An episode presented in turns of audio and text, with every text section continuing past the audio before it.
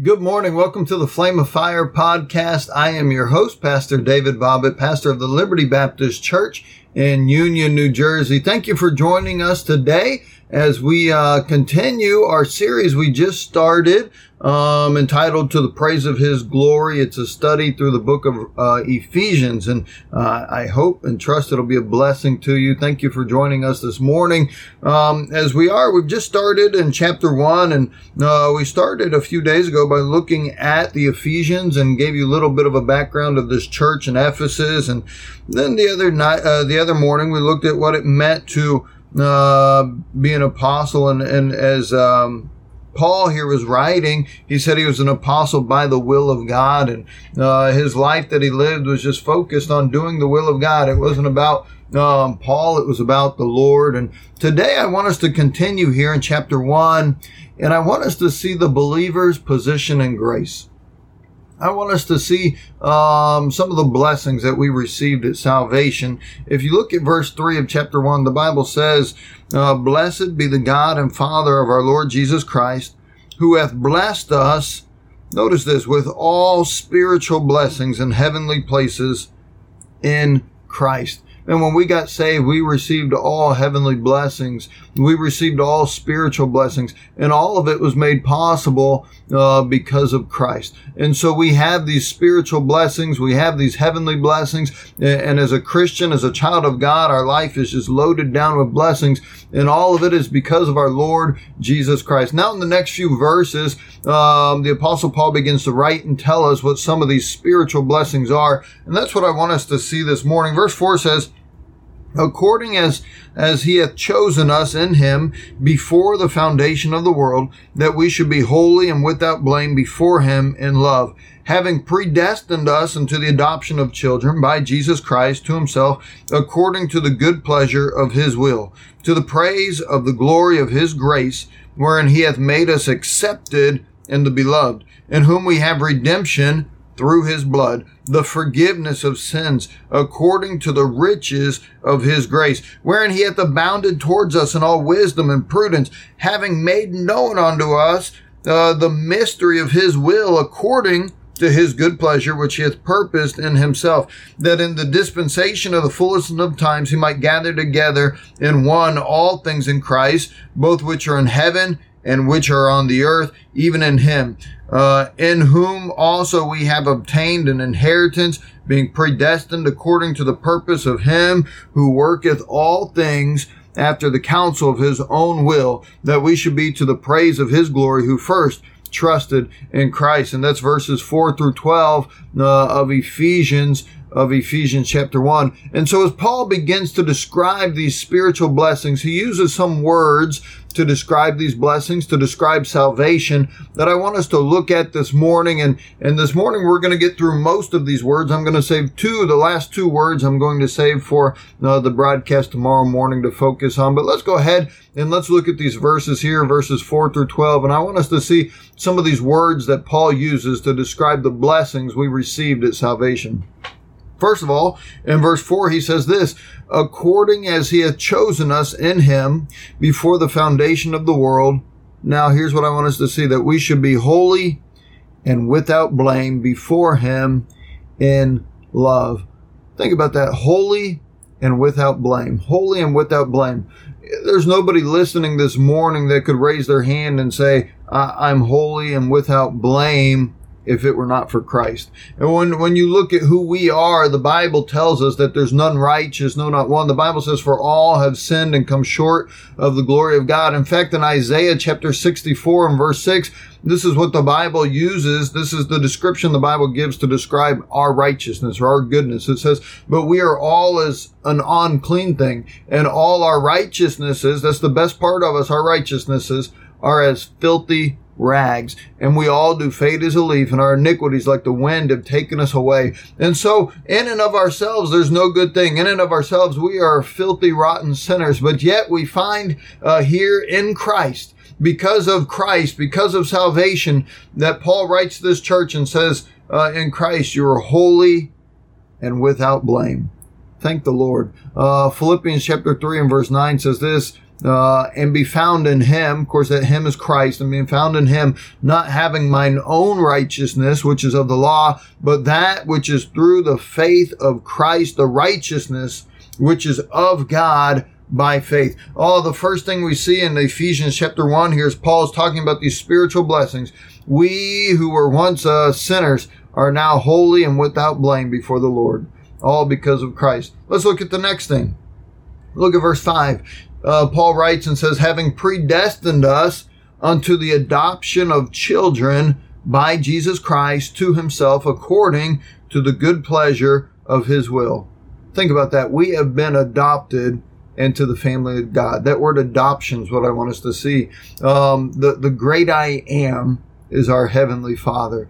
Uh, we are now a child of the King of Kings adopted into his royal family. I uh, I have uh, my sister-in-law. Uh, Jackie, she is adopted into the family, and, and the truth is, if you spend time with my in-laws' family, uh, Jackie will be there. Most people don't know she's adopted. Uh, she, she's part of the family, and even though she was adopted, she's not treated different. She's not looked at different. Um, she she became when they adopted her she became part of that family. And even though there may not be any blood relation, there's still a family relationship here. And, and, you think about people that you know that are adopted. The truth is the laws for adoption are stronger in favor of the adopted child than they are in favor of um, actual children. But I, I, want you to notice what the Bible says, though, in Ephesians chapter 1 and verse 7 about this adoption. This is incredible. In whom we have redemption through his blood, the forgiveness of sins according to the riches of his grace. You see, we were adopted uh, into the family of God by blood. And that's uh, stronger than even a legal adoption. It's a blood relation. In fact, Titus chapter 3 and uh, verse 5 tells us this, not by works of our righteousness as we have done, but according to his mercy, he saved us by the washing of regeneration, by the renewing of the Holy Ghost. That word regeneration means to be regened, to get new genes, to get a, uh, it, it, means a new birth. And, and, so when we were adopted into the family of God, we were regened into that family. We became blood relatives. Oh, the adoption is secure. It's permanent. What a wonderful thing in salvation. We have adoption. The next word I want us to see, uh, verse 6 says, To the praise of the glory of his grace wherein he hath made us accepted in the beloved, in whom we have redemption through his blood, the forgiveness of sins, according to the riches of his grace. Uh, grace. The next word I want us to see this morning, the next spiritual blessing that we received at salvation is the grace of God. Probably the best definition I've ever heard of grace is God's riches at Christ's expense. And of course, that's an acronym as well of the word grace. But you see, mercy is is not getting the punishment we deserve, but grace is getting favor and blessing when God's wrath and judgment is deserved. At salvation, we deserved hell. Oh, but instead we got grace. Grace is not just being forgiven, but you see, when we got saved, we weren't just forgiven of our sins. Oh, we were, we received a home in heaven. We received a relationship with God. We were able to go, Lord, in prayer. We were able to receive strength from God. That is the grace of God. We received the riches. The, the, the Bible says in Ephesians, we receive the riches of his grace. The next word I want us to see is the word accepted. Verse 6, it says, To the praise of his glory, to the praise of the glory of his grace, wherein he hath made us accepted in the beloved. You see, before salvation, we were like the bond son and the bond son in Genesis that was cast out. We were like the goat in Leviticus that they would drive outside of the camp. We stood before God rejected, marred by sin. The death penalty was on us. Oh, but now in Christ, we're accepted. We're talking about spiritual blessings, the word accepted. The next word I want us to see this morning is the word redeemed. Uh, verse 7, it says, In whom we have redemption through his blood, the forgiveness of sins according to the riches of his grace. Redeemed. The word redeemed is the same as a, a ransom payment. Think about this. We were held captive by sin and death, and Jesus ransomed, ransomed us by his blood. But that word redeemed, it also means to buy back. You see, we were God's as his creation, but separated from him in sin. And now we are his again uh, by salvation. So we were his by creation and now we're his by salvation. We are twice his. This is redemption. We are redeemed We're bought back. We were purchased. We were ransomed by the blood of the Lamb. The next word I want us to see this morning, and the final word we'll look at today is this word forgiven.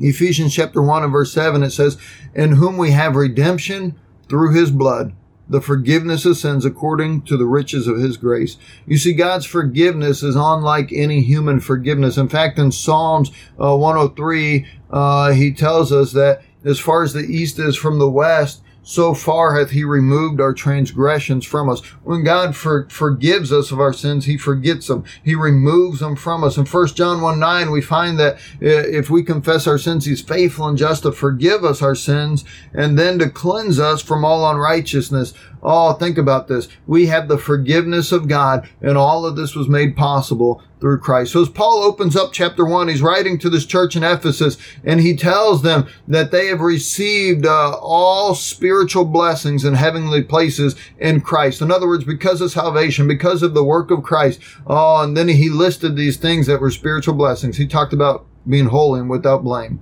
He talked about our adoption. He talked about the grace of God that we receive, the riches of His grace. He talked about this word being accepted. Now we're accepted before Christ. He said we're redeemed and we're forgiven. Tomorrow we're going to look at the next two words here in this chapter that Paul um, talks about. I, I hope you'll join us tomorrow morning. I love the book of Ephesians. So excited to jump into it as we see first of all, as we see first of all in our lesson here, the believer's position and grace. Uh, thank you for listening this morning. Let's pray. Lord, thank you for this beautiful day. I thank you for the opportunity we have to serve you. Lord, you've been so good to us. I, when I think of it, all the blessings we received at salvation, Father, it's overwhelming.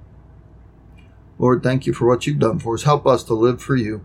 Lord, as Romans chapter 12 tells us to be a living sacrifice. Lord, I pray today we'd present ourselves before you as a living sacrifice. We love you. We need you. I pray you'd help us and lead us and guide us. In Jesus' name we pray. Amen.